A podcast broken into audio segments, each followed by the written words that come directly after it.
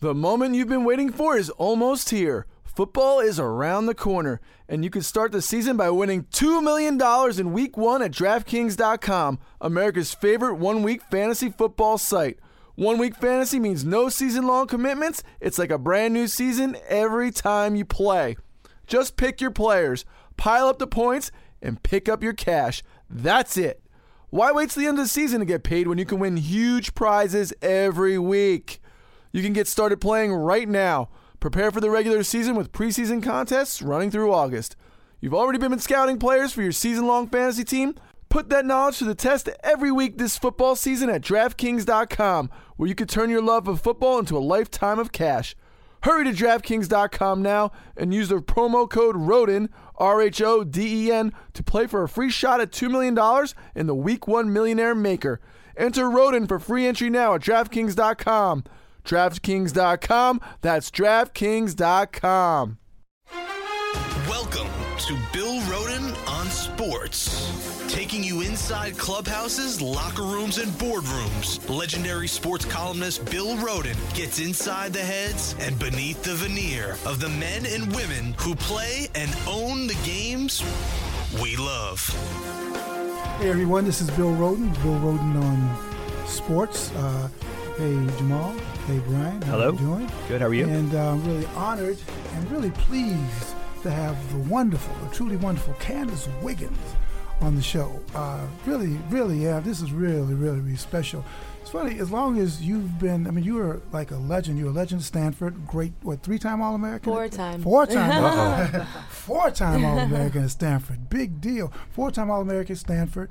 Uh, and we just met though. We Yeah. literally, we literally just met, and I must tell you um, that that meeting was so. Um, you know, we met in the locker room. We met after after, after a game. I think it was uh, was it open. It wasn't opening day, was it? No, that game was our. You what were we beat. playing? You beat? You beat them up. It was a great game. Yeah, it was And you Connecticut. San no, no- Antonio? No, it wasn't Connecticut. It San was, uh, Antonio. San Antonio. That's what it was. Yeah, but but um, we connected, Yes. and we never connected before. And I was, you know, think I I'd get a couple minutes, and actually we ended up having a great conversation, a great conversation about uh, the book Forty Million Slaves, Mm-hmm. Yep. about uh, which was very, you know, when I was telling you there, it meant so much to me to have particularly a young person, you know, a that they had read the book, but also but also had you you were telling me some things about the impact that I really hadn't even really thought about. And just as um, as any author, you know, you want to, you want to make a uh, an impact. And so I just wanted to let you know again that it, it, it was great meeting you, but I was very deeply appreciative of sort of uh, giving me encouragement and sense that you know just hope. So anyway, thank you. And, uh, Absolutely. welcome, welcome, welcome. Thank you. And just to this want to say thank you for extending this invitation. It's an honor and a privilege to be here right now. So Oh, thank you. Yeah, so this is like mutual. We just keep do this for like it's a- another it's a love hour. fest in here. Yeah. Yeah. no. uh, but you know, one of the things, the, the first thing is that the Liberty in first place. I mean, Oh, I think yes. that's the that's Yeah. the big news. New York Liberty in first place, and you guys are playing great. I mean, you guys are playing really, really well. What happened? I mean, what? I mean, it's not. You know, you, you you never were not playing well this season. You weren't. You never were not playing well. But what's happened? You guys seem like you've kicked it to another gear. Well, I think when you look at our season this year, you have to start with the off season from starting from free agency time, and you know, because last year they they weren't they didn't even make the playoffs. You know, they had the talent there, maybe the pieces, but couldn't put it together. I would say that you know the front office, uh, specifically Kristin Bernert, they really worked hard on getting the right team together. And it, it really, they did their work early, you know, and I think um, just making the, the right, signing the right aid, uh, free agents, um, I was, you know, one of them. I was very honored, and you could tell that they had a different approach. So it starts there, and then you know to get the right ingredients. But then I, you know, there's chemistry. You know, there's it's it's very rare in professional sports when you get people, you know, how how they're going to respond to each other, how we're going to play together, and we just really have bought into this new culture that we're building and this new identity. And you know, and then you have to give a lot to give a lot of credit to Bill as well, just being able to navigate everything and orchestrate it all. Bill Laimbeer, what's it been like playing with Bill? Is he? A, I, I'm not going to ask. Was he a big jerk as a coach? Seriously, That's all I remember. I mean, you know, I mean, seriously, nothing. I, we know that you love him, Yeah. but but I mean, it, what's it? I guess the, the delicate question. I mean, what's it been like playing? Because as a player, Bill was tough, man. I mean, was, I mean, Yeah. some people say he was, you know, but what's it been like? He's not for the mentally weak at all. you got to be really with tough. Wilmer Flores, right? He's not from Wilmer Flores. no, he's really, really, really tough, Mm. and but at the same time, he's he's got a sensitivity that I never realized either. Mm. Um, but he just, you know, he he really brings his experience, you know, that he had, and it's very nice to have a coach that you know has been through it and has won a championship and knows what it takes. Um, but yeah, he's he's really tough. He's honest. It's ref- he's refreshingly honest. You know, you're never gonna have to worry about him shortcutting or, you know, he, he just kind of gives it to you straight, and um, I think that benefits us because you know we're tough women. Mm, you are. We can take it. Yeah. What what? You how has Epiphany Prince a affected the team and then affected everybody's playing time? I don't know which, how we start Yeah. first, playing Yeah. time or team. But but Yeah. how how is how is Epiphany? For, for those of you who don't know it, um, in fact, my daughter played against Epiphany Prince Oh, once wow. in college. Well, they they beat him by like hundred. It was like my daughter went to Hunter, you know Hunter. Uh, High Elementary, and uh, you know they they're not trying to play basketball. And of course, Epiphany played for um, what was the, the um, what's the name of school? Um, Uh, Murry Bergtraum- Bergtraum. Murry Bergtraum, And of yeah. course, they were beating everybody 115. And in fact, she scored 113 points in Yep. the game once. Then she went to Rutgers and all that. Uh, what has she meant to the team? And then it, practically, has that affected you in terms of playing time? Yes, well, you know, playing time is this. That's one of the things I think. You know, one of the toughest things on this team is that we have, with the exception of one, just one, just one player, everybody on the team has started. Has started. Has been a starter. So you know, just kind of divvying the playing time. It really is depending on who's hot, who's doing that, and it's really kind of a good problem to have. But I would say Epiphany coming back has really kind of brought us to this this greater level, this higher mm. level. Mm. Epiphany is hands down one of the most talented players that I've ever watched, witnessed, and you know she bring what she brings though is the spirit of New York basketball. She really knows you know what it what it means to play in, in, on this stage specifically in this state, you know, in this city. And um, you know, but in terms of for me, it's like I we really kind of gelled. Like I love playing with Epiphany, and um, it hasn't really, you know, in terms of playing time, you know that that it, it, it kind of shifts with, like I said, with the direction of how the game's going. But on the court, you know, it's, it's, we're starting to get it. We're starting to gel together. We're starting to understand what each other like, and we're a brand new team. So hmm. can you imagine, you know, once we get all that stuff, you know, once time kind of is on our side, we're we're going to be really dangerous. What, what do you think it would mean for the WNBA? You can't really talk about the WNBA. I mean, you know, you always have to talk about where the league is going, women's sports. And all. You just not like the NBA, and you could just talk about ball. Here, there's a larger thing just in terms of um, women's sports taking off, professional sports in New York. And I, I got to think that if if you guys win the championship, even get to the championship, that's particularly in New York. That's going to make such a big deal. But what what do you think it means um, for you guys if you guys were to really take off and continue to head in the direction you're headed in terms of? I honestly think that it could it could you know revolutionize. I mean, it's going to change the way the world sees the WNBA. You know, the, New York has n- they've never won any championship. They've came so close, and even you know t- to me, and we know that too. We're very much aware of the fact that this is this is a huge opportunity that we have. There's a long path to the championship, but just speaking on my experience, was I won a championship in 2011 in Minnesota, mm. and that was the first championship. And mm. just seeing what it's done just to Minnesota, having you know probably more people come out to the Lynx games now than the Timberwolves, which is it's insane. you know, there's great. it's it's almost like they're on the same level now, and but to to and it, it was so great to be a part of that first championship because you know it's it's having something that you've never done before but to mm. bring that to New York mm. the mm. biggest market in the world I mean we've got a huge opportunity in our hands and we do not take that lightly we do understand that and we are determined to make it happen because I mean it, it, it would change it would change everything Well, what do you, do you you think? There's always been this. You know, I was telling, I was having this debate with an editor because a lot of people covered opening day because of Isaiah Thomas. You know, you know what I'm saying? It was like it, it was an issue. I said, Yeah. well, okay, it's one thing to cover stuff as an issue, but let's cover ball. Right. Yeah, let's just cover the ball. I mean, you know, because the day that the f- opening day, everybody was there. You had people Yeah. picketing and demonstrating. Yeah. Then, like the next game, it was like half the media was there. Yeah. I said, no, you either, including some of the women, boy, you're either going to cover it Right. like sports, or don't cover it, you know, at all. Absolutely, and I, I also because I was watching that kind of from you know just and just watching from the sidelines, and you know I was just like you know I wish that people the concern that they had was a little bit more you know genuine. If they have concern for us, it's like follow us, think, talk about us, you know, and but.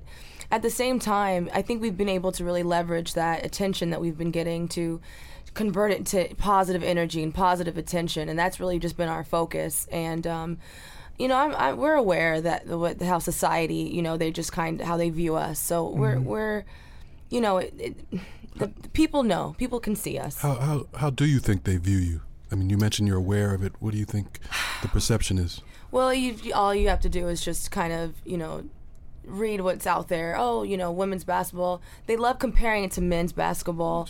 The yeah, the product. Oh, it's because we're not doing you know X, Y, and Z like the men are. It's just the values shifted, and um, you know they they compare. I think you know the the the nature of the men's sport compared to the women's sport, and they just immediately, you know, and, and I think that but at the same time, for me personally, I've played with so many guys that are in the NBA right now, played against them.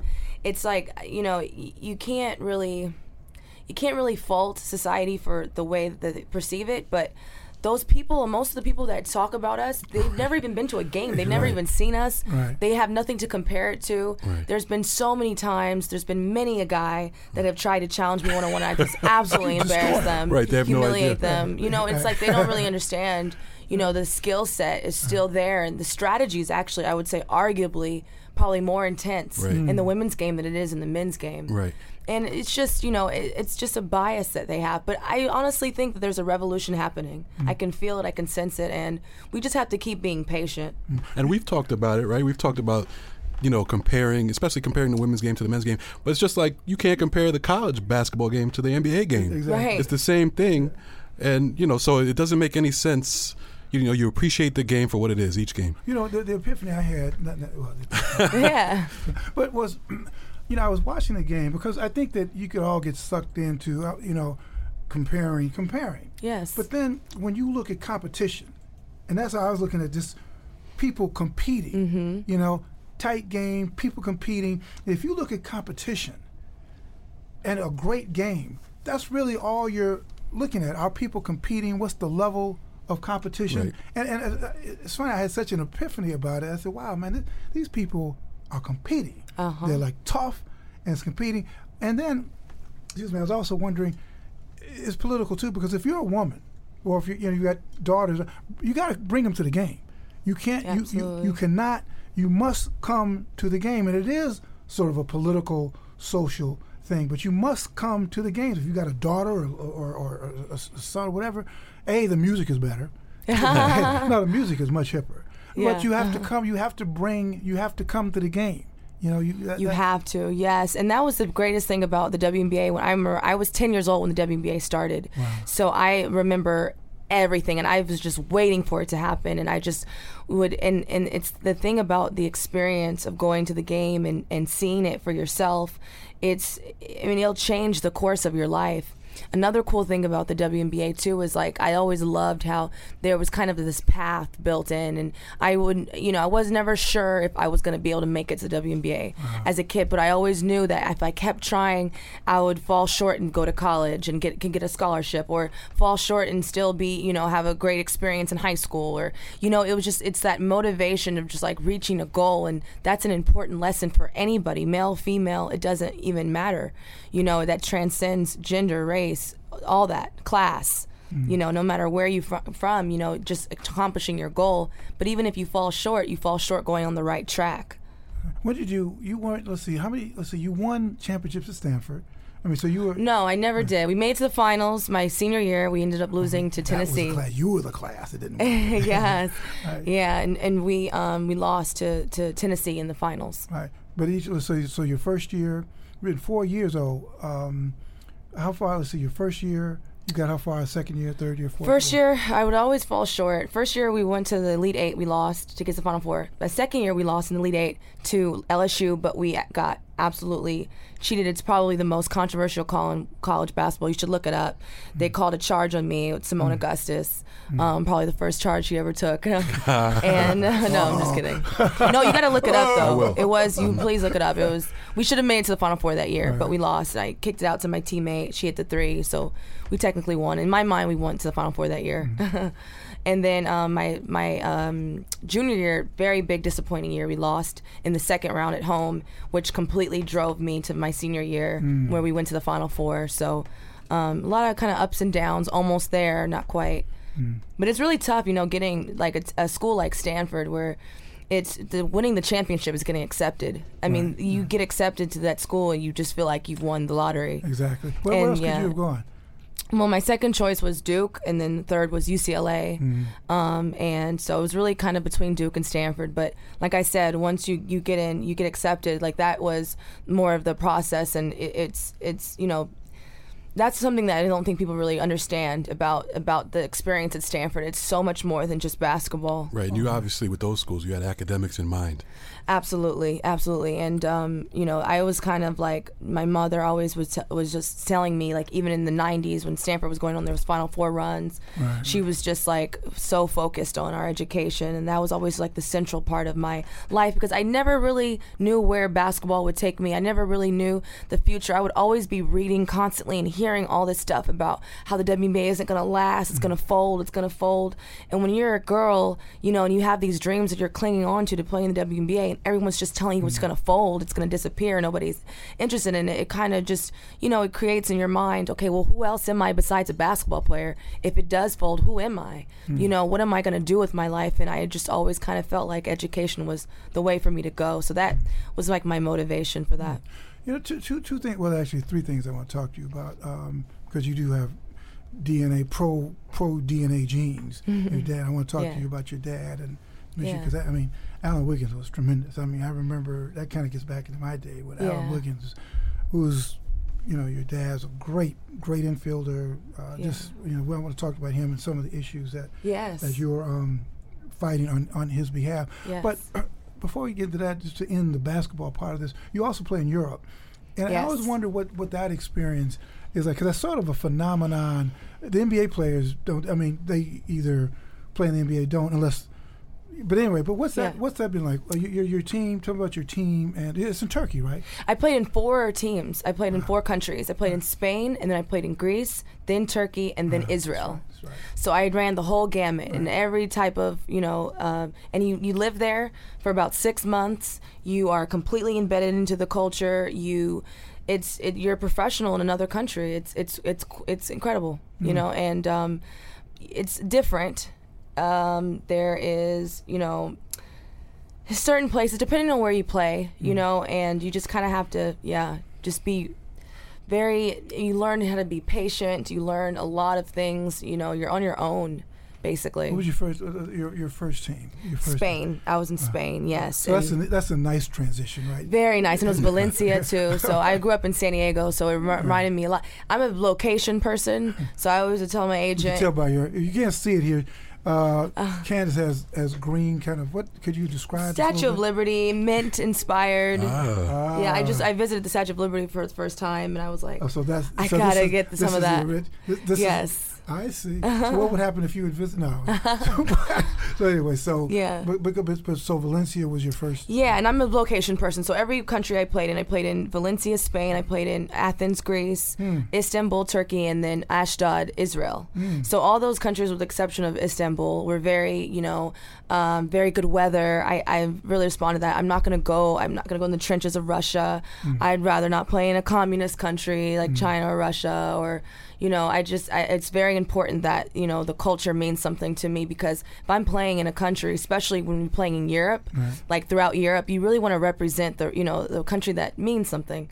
Um, so, you know, Spain was, it's very interesting too because all these different countries have played in all had like, you know, different religions, you know, that, that their country was the foundation of. And, Um, but yeah, so we and, and Greece was probably the most impactful country because we ended up playing Europe. We won the European Championship, and we beat like three Russian teams to get that. It was it was probably the first and only time Greece will ever do that. And yeah, it just you start you start to feel like you're a part of their country. Was that, you that know? was your first championship ever of, of anything? Yes, the one at- professional in Greece. Yes, and um, that was that was major. How did that make you? How, how did winning the championship? I mean, no matter what it was, how did that make you feel? I mean, what does that do for one sense of self, one sense of confidence, one sense of mission? You know, Well, when you, it's it, you know, it's the way that you do it too. You know, because there's way, there's different ways to win. You can win a way that's not, you know, not you're not exactly proud, or there's ways that you win, and it's just it's just most fulfilling mm-hmm. sense in the world. And I would say in Greece, winning that was so fulfilling because, like I said, you're playing for a country that just deserves to be on the top. And winning does so much to a culture. And that was you know probably the, the best part of it. Just um, you know uh, the people the the you know the the impact. I remember after we won the, the championship in greece it was like i didn't realize how big of a deal it was we were the people magazine in greece mm. greek people magazine did this huge feature five page spread you know in the magazine i'm looking as the day i'm leaving the country i'm like i'm in people magazine this is crazy you know and it's they they've said you know even to this day and, and unfortunately the with the financial crisis they've been in it's like they hold on to that mm. people y'all, hold on y'all, to that y'all took all the money. they don't. I know, yeah. And Josh Childress was there too at the time too. So I think between him no and money I, left. yeah, we might have taken that. Yeah. How's so? So, how would you compare the fanfare overseas? And I mean, I'm- I'm sure it's different in different places. Yes. But how would you compare it? I guess as a whole to the WNBA or even Right, college. It's different. You know, in other countries, they are so. You know, they, especially as being an, an im- like an American foreigner coming into the country, you really do become like like Kobe Bryant to these people. Like mm. they they haven't they they just so much love America. They mm. so much you know want a part of that. So they're a lot more like loving. They're they you know that like after games. I remember in Israel after every game we'd go into the stands and we'd or you know we'd say hi to everybody and you know you'd have a fan grab you and just start kissing mm. you like literally just kissing your face and you're mm. like wow. and I would say that in America it's a little bit different. You know, but you know, it's just it's it's kind of all the same. You know, especially for me, I think the you know the way that I play, people just can identify with passion, and they and they love it. They love it. They don't. I would say that you don't get as much. You know, I, I, I just the culture is different in America. The way it- they treat women's sports. Uh, yeah, well, that's, I was going to ask you. Do you find it's more accepting overseas? I don't know if accepting is the right word, but, but just work with me. I mean, is, it- is yeah. It, Well, I think the respect is different. Okay, they don't have yeah. the same kind of you know, I think in America there are just everyone's always thinking. I think the the idea of five women, strong women on one team versus five women on a strong on team can be kind of an intimidating thing for for people, especially men in America. It's just like it's very. But I think in in overseas, it's just something that is admired. They really just respect it, and they don't they don't have the same kind of hangups that I think that a lot of um, you know people do. But at the same time, you know, it's it, it, you know it, it- basketball is is it's you know in a, the tradition in America is so much stronger than it is in other places. So there's nothing like playing at home, and this isn't to knock you know America versus other countries, but it's just different. You know, it's a different type of treatment you get. Um, but then again, it's also much smaller in other countries. Would you would you look forward to the day that you wouldn't want to you wouldn't have to go bu- bu- uh, back and forth, or do you like the idea of you know playing in the United States and then playing overseas? Well, it's it's twofold. I, I absolutely love the the fact that we have the opportunity to do that. I think it is special and unique. I think it's something to be you know um, aspire after. But then at the same time, we it's very bad on our bodies, and I think that's the biggest thing that I have to say. But the difference between women and men is that our bodies are not necessarily engineered to be playing at the at this level. You know, if you think about just the difference between men and women, you know, we were designed and engineered to, you know, have children and you know, we're, we're, we're our bodies are just genetically different. So I think that it becomes taxing on that. And that's when you kind of see the difference, when you see more injuries in the women's sport than you do in the men's sport. And I think that has a lot to do with it, just the pounding, pounding, and pounding. Um, I wish that there was a way that you know that wasn't, but you know, it's just it is what it is. and I don't I don't know. I, it's it's So you don't have a basically you don't have an off season. no, you don't. And so from you know, and it got to the point where I went I and saw it uh, about five years ago. I went and saw my doctors at Stanford, and they were just basically like, "You have a choice. You can either have a short career and keep doing what you're doing, or you can start resting and and deciding to to make your career longer by taking breaks." So I've learned how to kind of, you know, um, uh, I've learned how to rest my body, but some people, you know, financially it's just so hard to turn that down, especially with some of the numbers that my colleagues are making Like overseas. Taurasi, what do you think of uh, Taurasi? I mean, that, that's she's sort of the uh, the symbol of it. What do you think of, of her saying, "Listen, I'm, I got to stay over here"? Yeah, I mean those there? are those are dis- financial decisions that you know you have to make, you have to think about, you know, and and and that I'm sure it was tough for her, you know. I know Diana pretty well. I know that she she just loves to play, but she has to make a choice. She's, it's a crossroads, Hmm. and um, you know she made the choice for her that she she felt was necessary for for herself, you know, and um, I think that it's a process. I personally, there's no higher honor in my opinion than to play in your in, in this country.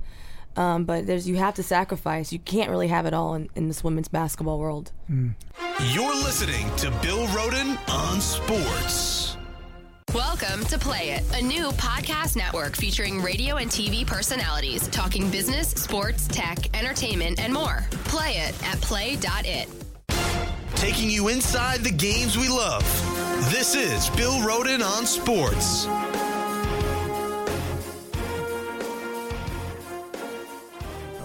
Uh, let me tell tell me uh, about about your dad and the work you're doing. Like I said, Alan Wiggins was a just tremendous. Uh, yet all the talent in the world. Um, you know, he died much, much, much. I mean, he was a baby when he died. Yeah. Like 30, 32. 32 when he died. Yeah. Just a baby. I remember even thinking of those times how just tragic it was. And even when I was going over today, I was thinking, you know, if he would have gone through those issues today, there's so much help Yeah. in place. Yes. That that back then it was just, you know, um, it, it was just we didn't know how to deal with addictions, things like that. Absolutely, But talk talk about.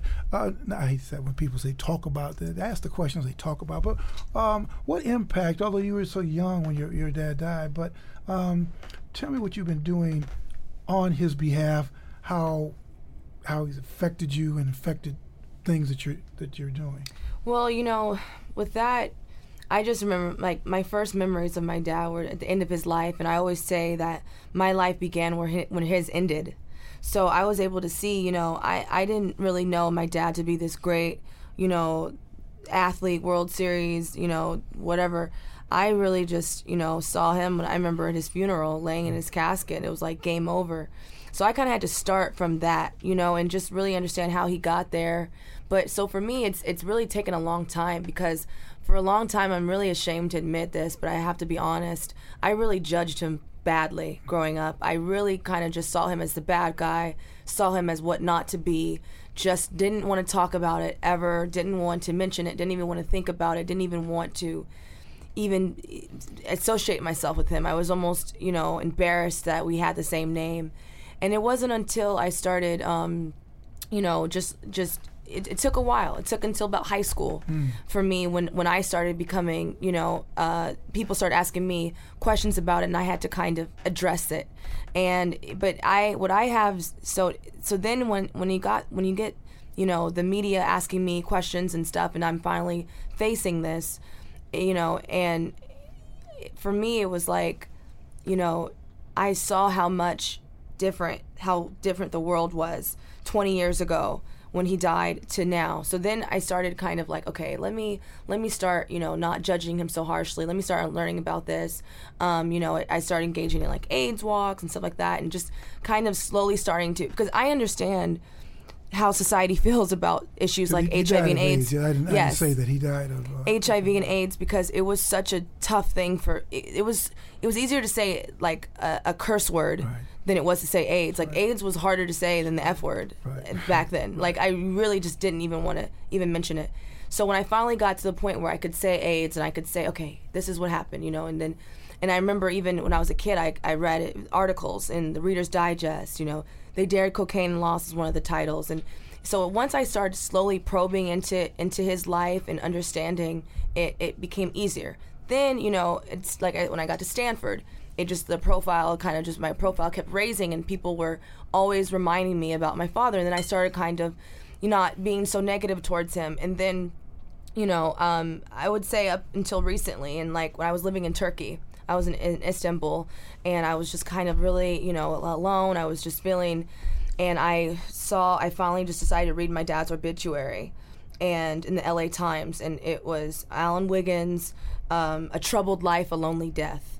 And I read the obituary, and I was just in tears, mm. like, oh my gosh, I just was like this, you know, and I just my compassion for him and just increased rapidly. And then i realized that with my experience in my 20 years and 20 you know of, of seeing this seeing how it's changed and how it's shifted and how everybody you know how it's a different world we're in i just have i'm overwhelmed with compassion. So i think that that is my the the strength that i can bring to things like aids and hiv awareness and activism is just that compassion and that level of understanding, but also understanding that these are sensitive issues we're talking about. And so you just have to be really delicate and understand that each life is so valuable. So it, it's it's been you know um, kind of where to start for me. You know, it, has been a long journey. It's I, I think that I've been kind of blessed and cursed in the same time because the the you know there there's so much that I you know can share that of courage that you know I want to give. So, you know, for, for me, last year I played in uh, the Sparks Yeah. with uh, and Magic Johnson had bought the Yeah, team exactly, last year. right. So I remember, you know, that was a big reason why I decided to sign with the Sparks because I just wanted to to talk to Magic because that's really what got our our my family to start playing basketball. When Magic made his announcement, Hmm. the next day my mom signed all three of us up for basketball. We became a baseball family to basketball family overnight. So I just kind of just figuring out where to go next, you know, and, and I've lent my voice and my face, but just kind of trying to figure it out. And um, so when I, I reached out with the Magic Johnson Foundation, finally got a chance to meet him. And, um, you know, they steered me to the Iris House here in, in Harlem, in New York City. So I've just been, you know, kind of slowly just trying to get out there. But, you know, the thing for me is this is a lifelong thing. This isn't just, you know, it, it's a process. So, is, yeah. AIDS, is, is AIDS still, you, know what I'm saying, 20 years ago, and 80, you know, AIDS was like you said, a scourge, and we can't talk about it. It's all. Where is it now? Because you know, you know, diseases fall in and out of favor. Yeah. You know, and where is it now in terms of um, uh, uh, how many lives it's taking? What have been the what have been the uh, advances? I mean, sort of where is it on the Well, I would say right now it's a lot more focused. It's more HIV. You know, there's a the rates of HIV are increasing. I mean, there was um, documentaries done, um, you know, a couple of years ago, and that you know the the rates of HIV infections even in Washington D.C. rival some African countries, and I think that it's really prevalent in the African American community. And um, that's where you know because it used to be back then it used to be a drug users uh, disease and a homosexual disease you know and um, homosexual men contracting it. But now it's kind of shifted into you know into all different you know um, identities now. And i think it's just because of the stigma associated with it people are just not aware of their of their health and their status. And um, there's a lot of neglect coming you know. So I, I would say that you know, in terms of AIDS, like you know, you it, it starts HIV, you know, becomes AIDS, but there's a lot of people who are living very healthy, wonderful lives with HIV, and I think that's the biggest thing is that you know people are are not aware of that. What um, sort of the one of the last things that you need to come back because we just now you scratched the surface. Yeah. But what um, uh, you know, we're talking about the world, the Women's World Cup, and, Yeah. and all that kind of stuff. What impact has has that that the totality of all of that had just on this acceptance, this this Yeah. thing that we're trying to smash here, this Yes. perception, men being intimidated by strong women, uh, women maybe not embracing their own Yeah. strength. Do you think what space do you think we're in now? Uh, how close do you think we are to just smashing these? Oh, well, I'm just saying trailblazer after trailblazer, you know, and, and women just being fearless, courageous. And it's a revolution right now. I think that it's it's it just takes time. It takes, you know, but you look at the women's World Cup, you look at, you know, even, you know, we had a Becky Hammon night last night. Yeah, you look right, at what she's right. been doing and what the thing is is that women just need opportunities. Mm-hmm. You give women opportunities if as long as as society gives women opportunities to succeed, they will show you. They will they will they will own up to those opportunities and they will make the most out of it. So I think that it's just it it's it really is a matter of of having the opportunities there, and um, it's it's incredible. There's a, there's a revolution happening. You know, I, I think I love uh, women coming into men's professional sports and showing that they can be, you know, uh, uh, forces. They can be teachers. They can be, you know, and it, I I love the direction it's going. Do do you think the fact that, and we spoke about this briefly, that the fact that the NBA is becoming increasingly more, more dominated by black women, uh, you talk about that could have interesting per- perception issue. But what what do you what do you think about that? How that's going to how how that plays into the acceptance of, of the sport? Well, I just think you know people people if they can see they can identify. It's there's so many things that are based off of your race or your gender that people see, but there's so much that you, what you don't see.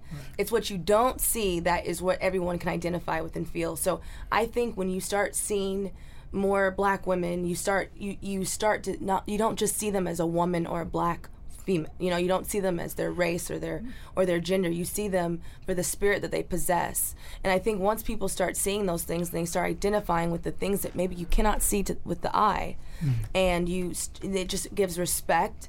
It gives birth to the idea of respecting and and appreciating, and that's where you get the connection.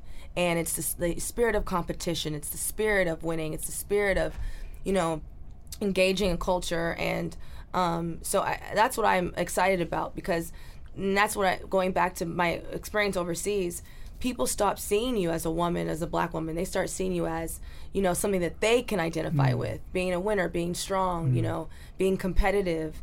And it's crazy how once you get those eye, past those eyes and you get past the physical eyes and you start seeing with their spiritual eyes mm. it's like everybody just becomes one and it unifies. What do you think of Brittney Griner? I, I, I mean, that question was probably about 20 minutes ago. but, but I mean, seriously, not you know, not Brittney and the the, the, the thing that happened with um, the marriage and the, the annulment and all that. Does that w- when you're in the league, do you think, oh my God, this, you know? I mean, it's, it's it's just life. But you know, again, we're looking at through this male prism. Oh, there, there they go. You know, um, and frankly, had that happened in the NBA, it would have been a scandal. I mean, it would not happen. I mean, it would happen. But what's your as as somebody who's in the league, in the player, and all the, the politics that are at play? What's your sense when when all that unfolded? Oh, well, you know, it's it's tough because I think the the problem with that situation is is more of like, you know, the social media. I think that really plays to that because that was one of those things where it kind of just it's the power of the internet. It just kind of spread like wildfire, and I think that if they could all go back in time, Brittney and both Glory, and I know Glory very well. I played a season with her in, in, in Tulsa. You know, it's like you want you, they you, you know you want to respect people's privacy and and you especially when when you know the altercation that came out at first and you just really you know there's this public life we have and then there's this private life and i just think that you know unfortunately for them it got kind of scrambled and mixed and the whole world was kind of looking into a very private time for them. Does it does it does that help or hurt? And and is it unfair to even deal with it? In other words, that happens in the NBA or in the NFL. You know, a guy beats up his wife Yeah. or whatever, and it's a fine, and he goes on. Here it's like it's something. It's something else. Should it be something else? Um, is it fair? Is, is, Well, it was interesting when it first happened. I was like, you know, when you just kind of see the, the the reaction, you're like, oh goodness. I hope people don't don't you know, because this is our this is really the only time that people really were even thinking about the WNBA as a whole, and I hope they don't think this is like a, a sideshow. You know, they don't think of our league and they start respecting it. But then as this interesting thing happened as the season progressed it's like once that kind of died down, people started. I don't, and I don't, it, it's hard to tell. It's almost like this imperceptible shift, but I think it's ended up becoming a positive thing for us and getting people interested or talking about it you know mm-hmm. they they you know so mm. I, I would say that actually i mean that's up for you Yeah. guys i would No, love actually- to hear what you guys yeah, think I, I actually it think in a way it's a positive, not just for the league, but in general in terms of society accepting these type of things. I think you know it, after a while becomes you know these relationships do exist. So what? You know, but I also wanted to ask you a question about you had mentioned getting past the whole physical aspect of women being physical, but isn't it partly embracing that at the same time? I mean, you have women like there's a debate now, women like Serena Williams Yeah. and Ronda Rousey, and whether they're uh, attractive or not, or whether they're not feminine enough. What do you make of that whole debate? it's really tough you know it's so tough to to to do that because when you're when you're a female and you're playing a sport you're not necessarily thinking you're putting your first like Serena's first idea I'm sure is about winning you know she she comes to sport she didn't sign up for tennis to become this quote unquote sex symbol or to be that. I didn't sign up for basketball to be judged by my appearance. I came to be, you know, appreciated and, and judged by the way I play the sport. So when you separate those two things, it's always going to be a dicey mix because it's like at what point do you do you separate the two? And at the same time, you know, y- you want to embrace that, but you also the, the the greatest compliment you can give to a female athlete is is is praising her for her talent because it's the talent that really separates you know what i'm saying? So you know i, I don't i don't really know. I, it's it's it's tough. For me i personally you know i'm very proud to be you know to be a woman. I, I think that it's it you know i don't you know but at the same time it's it's not it's not what we're what we play the sport for it's not like it's not like we're like trying to be models and being judged by the way we look we're not being it's not that kind of environment it's not that kind of you know Right. thing Our guest is uh, the wonderful Candice Wiggins, the uh, star guard of the uh, first place Yes. w, WNBA Liberty. Um, before I let you go, uh, my prediction. Uh, before, before I let you go, just in, in the next few years, what where would you like? What's the what's sort of the next level, the, the next frontier uh, of a, uh women's basketball in the United States, the Liberty? Uh, where would you uh, like to see this? this go? If you could be the emperor of the world, and you would just like to see where where where do we want to see this go? Where do you see it going? I, you know, I know this sounds crazy, but I would want this to go almost back in time, back into the beginning stages of the WNBA, just when it was so pure and mm-hmm. people came to the games and had the greatest experience. I would love to see the stands filled again. Mm. I would love to see that that support because I really think that it was enriching to the mm. culture and society. It was so great what the impact that it had on, on all of us and I would like to see it go back to that. You know, obviously it's a, we're in a different world than we were then, but just, you know, back to to when we weren't when it wasn't we weren't being so judged and compared and it was just kind of appreciated for what it was. And um, you know and i just remember that. I remember the f- first year of the WNBA and um, just getting it back to that. What happened? I mean, how, how did it go back, or how did it slide, or how, why, how did it not build on it? i'm not exactly sure you know what happened. I think people just you know for whatever reason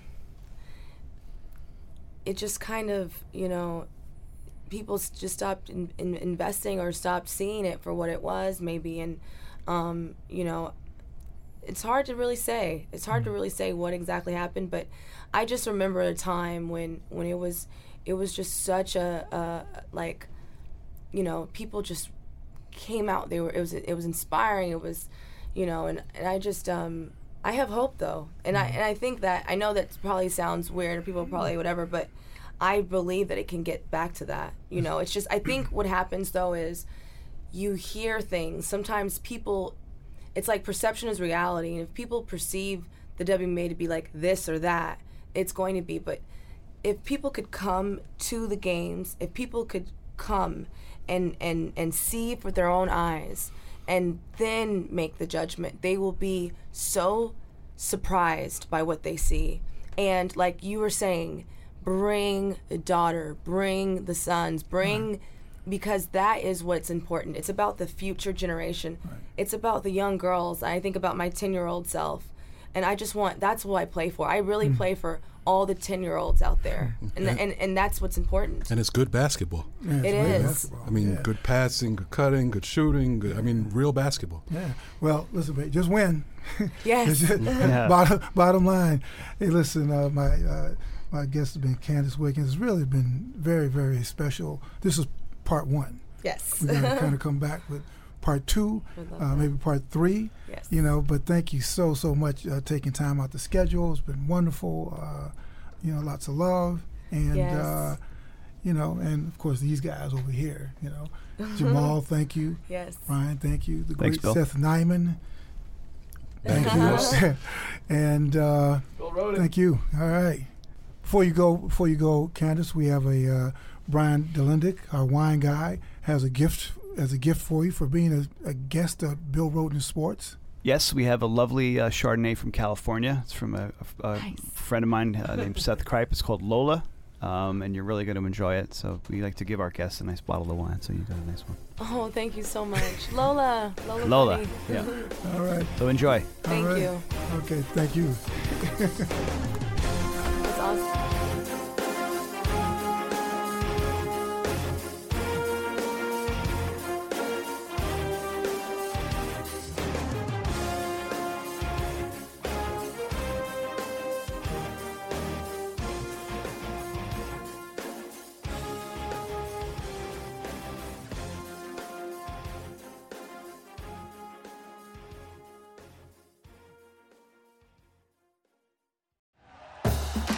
for listening to Bleav. You can show support to your host by subscribing to the show and giving us a five star rating on your preferred platform.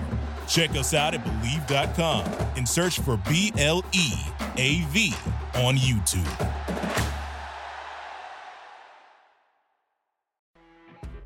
You know, when you're listening to a true crime story that has an unbelievable plot twist that makes you stop in your tracks?